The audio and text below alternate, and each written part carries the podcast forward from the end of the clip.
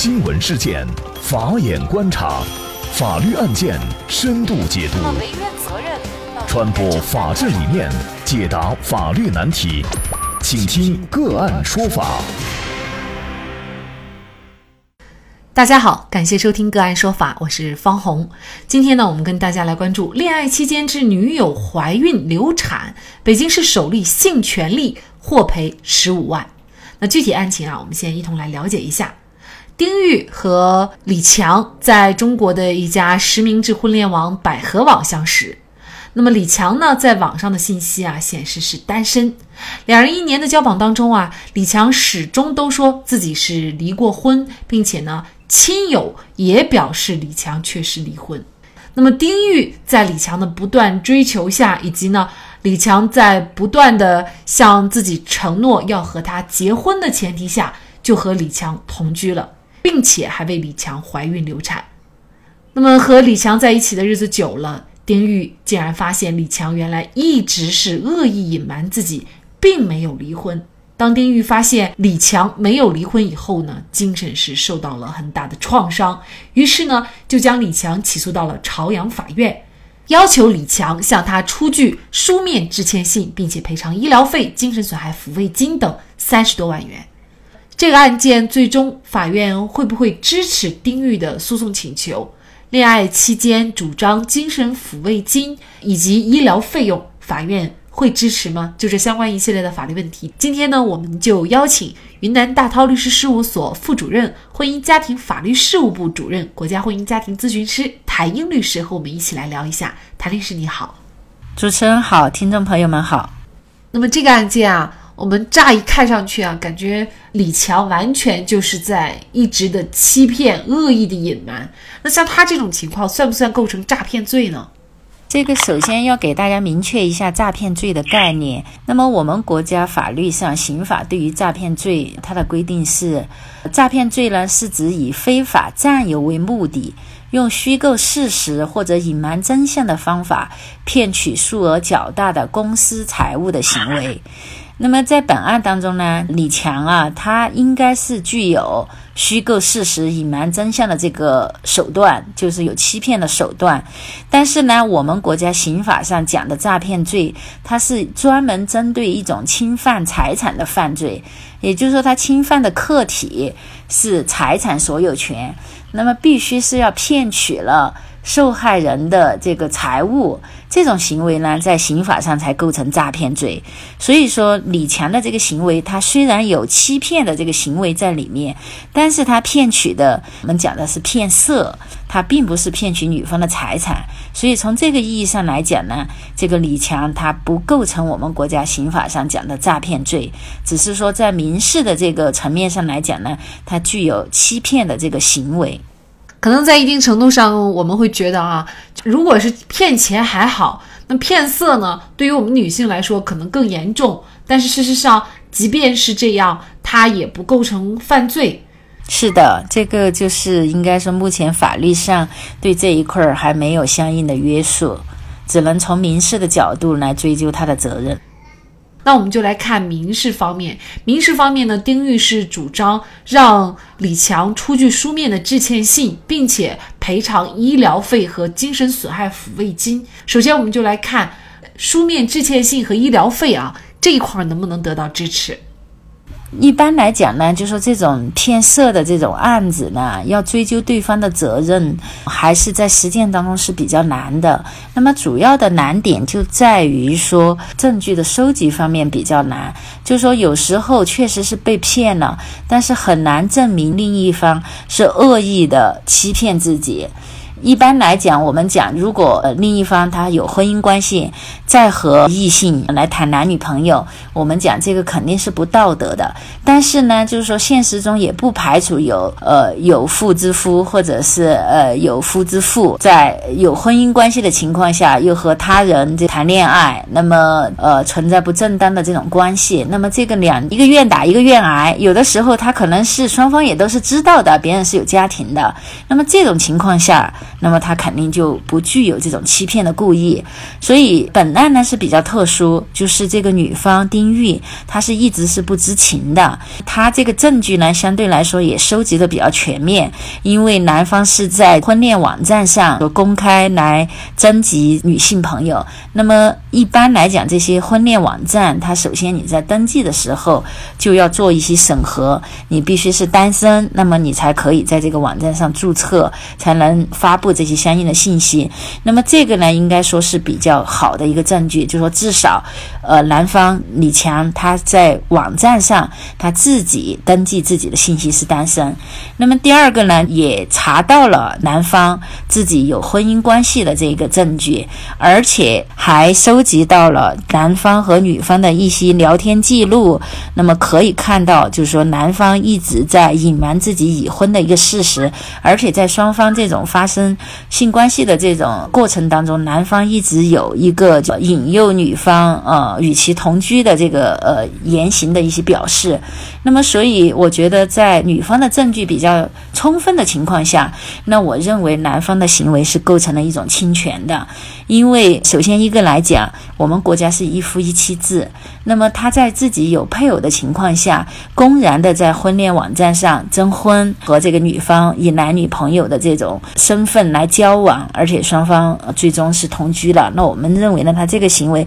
首先是不符合。社会公德的，也是有悖于公序良俗的，当然也说违反我们国家诚实信用啊这些道德准则的。那么我认为呢，男方主观上是有过错，而且存在一个恶意欺骗的这样一个行为。那么从这个意义上来讲呢，男方的行为是构成了一种侵权行为。那侵犯了女方的什么权利呢？那么我们认为呢，实际上应该是女方的一个人格权。就说细一点呢，应该是女方的一个性权利。但是我们国家的法律对于性权利呢，没有单独的把它作为一个权利，明文的把它写出来。但是我个人认为呢，性权利实际上是属于人格尊严权下面的细分的一个权利。应该说，男方是侵犯了女方的一个人格尊严权。所以从这个意义上来讲呢，我认为女方要求男方支付相应的医疗费，并且要赔偿一定的精神损害抚慰金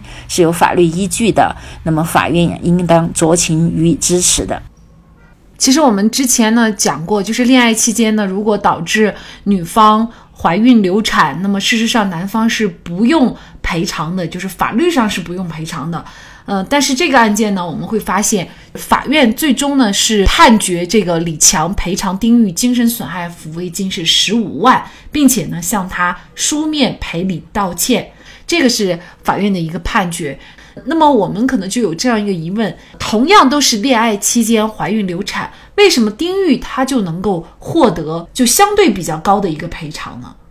如何证明？就说男方他是有一个欺骗的行为在里面，因为如果男方没有欺骗的行为的话，我们讲你双方谈恋爱、婚前同居，那么这个是你情我愿的事情，而且本来婚前的这个同居行为是不受法律保护的。那么，所以在这种情况下，如果证明不了男方有恶意欺骗的行为，那么他是不构成侵权的。因为按照我们国家民法的相应规定，要构成侵权的话，首先一点就是侵权人他主观上要有过错；第二个呢，他要实施了侵权的行为；第三个呢，就是他的侵权行为和损害后果之间是要有一定的因果关系的，要符合这样的一个条件，那么我们讲才形成一个法律上认可的一个侵权，才应当承担相应的赔偿责任。那么像呃刚才主持人讲的。就是说，如果呃两个人谈恋爱同居，但是呢男方没有恶意的欺骗行为的话，那我们讲男方他实际上主观上他是没有过错的，因为呃双方。谈恋爱，然后同居，双方自愿发生关系，然后导致最后怀孕流产，这个这个不能说是男方的过错导致的，应该是说双方自愿造成了这样的一个结果。所以在这种情况下，我们讲，一般你起诉的话是得不到法院的支持的。但是本案呢，它是有一些特殊性的，因为有充分的证据来表明男方是有一个主观恶意的，本身是有婚姻关系，但是恶意的隐瞒自己有婚姻关系，而且在和女方的交。交往当中，就说严重的违背诚信的原则，然后诱使女方相信他是单身，和他就是说恋爱并且同居，最后导致了女方的一个怀孕流产，而且情节还比较严重，女方因为这个事情已经就说抑郁了。所以最后法院才支持说这个侵权成立，而且判定男方承担相应的侵权责任，这个是两者的区别。现实当中啊，我们见过的骗色啊，还有一种情况呢，就是有些人呢，他可能主要还是为了骗财，就是我告诉你我喜欢你，那我跟你俩相处，最后呢，其实我的目的是从你那里拿到钱。呃，还有一种情况呢，就是其实这个男的他虽然没有结婚，但他也不是完全的单身。比如说，他可能有的时候一脚踩几条船，他其实是有女朋友的，但是为了利用对方，那么他可能就会告诉自己是单身。那常见的这样的一些，比如说骗色骗财的行为，最后一旦发现，作为女方，当然有的时候也可能是被骗的是男方，那么受骗一方可以主张进一步的赔偿吗？这个还是要具体情况具体来分析。那么像刚才主持人举到的一个例子，就是说有些人借谈恋爱的名义，那么骗取对方财物，那么这个呢，实际上就有可能构成诈骗罪了。就我们刚才讲的，就是虚构事实、隐瞒真相，然后是骗取对方的财物的话，达到一定数额的话。那么这个可以就是说追究他诈骗罪的刑事责任。发生这种情况呢，我觉得是可以及时报警的。那么另外主持人提到的一种情况，就是说他本身是有男女朋友，但是呢他脚踏几只船，又和另外的人交往。那么这个呢，我们讲实际上他应该就是一个道德层面的问题，因为他和他的女朋友也好，男朋友也好，那么他们没有结婚，那么他们的这种关系还不是一种法律上保护的一个婚姻。关系，那么在这个时候，实际上没有结婚的话，他实际上他要和其他人再来谈恋爱，这些我们仅仅来说，他是一个不道德的行为。那这个不道德行为还不足以说我们讲违反法律规定，所以在这种意义上来讲的话，他也不用承担相应的这个侵权责任。那么，另外一种就是刚才讲的，我们像这个本案当中的这种，就是说恶意隐瞒已婚的身份，那么去骗色，那这种情况呢，在证据充分的情况下呢，实际上是可以要求赔偿的。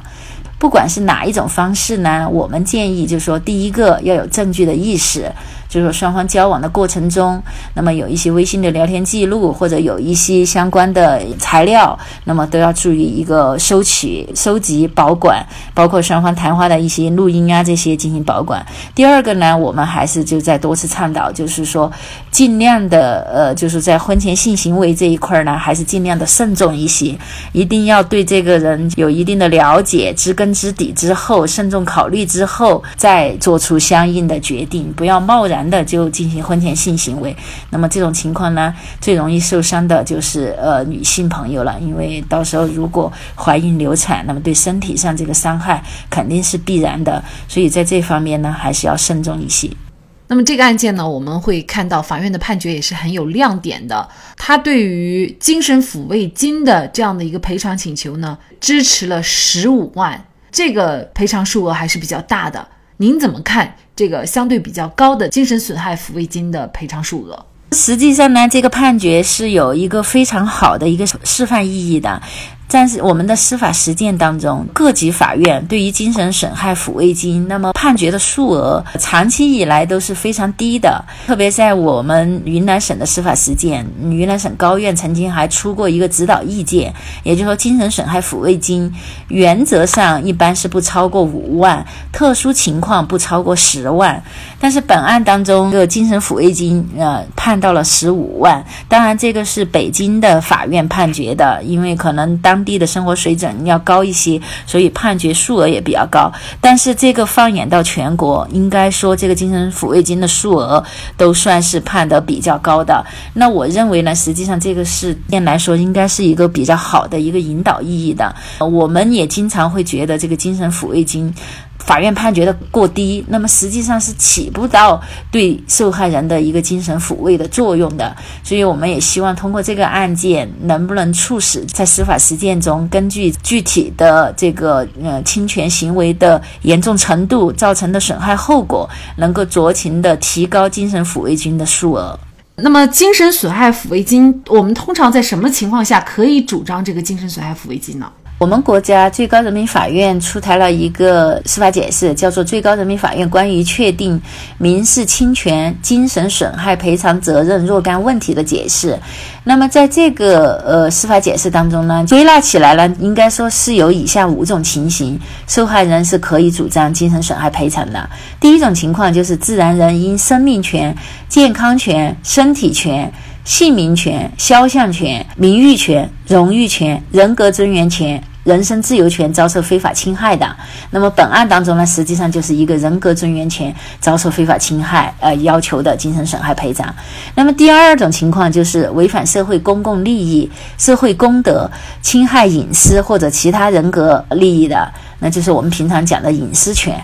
那么第三种情形呢，就是说非法使被监护人脱离监护，导致亲子关系或者近亲属间的亲属关系遭受严重侵害的。那么这种情况，也就是说我们经常讲的，比如说老人死了之后，也其中一个子女把老人埋葬了，然后但是不告诉其他的子女埋葬在哪里，那么这种就是我们讲的亲属关系遭受严重迫害的。那么这种呢是可以要求精神损害赔偿的。第四种呢，就是说在自然人死亡。之后，那么如果有下列侵权行为，比如说侵害了死者的姓名、肖像、名誉或者荣誉权的，或者就是非法披露呃死者的隐私啊，这些侵害死者隐私权的。还有一种就是损害死者的遗体、遗骨，呃，这些行为的。那么这种情况下呢，近亲属是可以提出精神损害赔偿的。第五种情形呢，就是具有人格象征意义的特定纪念物品，因侵权行为而永久性灭失或者毁损的。比如说，哎，被继承人遗留下来的一个非常有纪念价值的物品被他人损坏了，那么这种情况下，那么就可以要求精神损害呃赔偿来进行一定的弥补。所以，按照法律规定呢，通常是就是上述五种情况是可以要求精神损害赔偿的。其实，我觉得以爱情为名的。诈骗啊，有的时候当事人是最为迷惑的，也是最难分辨的，因为它其中呢是有了爱情的存在，然后很有可能啊就是迷失了双眼，然后上当受骗。所以恋爱中的男女呢，大家一定要擦亮眼睛，保持警惕。好，那么在这里呢，也再一次的感谢云南大韬律师事务所婚姻家庭法律事务部主任谭英律师。那么大家如果想获得我们节目的图文资料，欢迎您关注“个案说法”的微信公众号，在历史消息当中就可以找到这期节目的全部图文资料。那么大家在生活工作当中遇到一些法律问题呢，也欢迎大家向我们进行咨询。您可以添加幺五九七四八二七四六七这部手机号码的微信号，就可以找到我们，他们都非常的资深、专业和负责任。感谢您的收听，我们下期节目再见。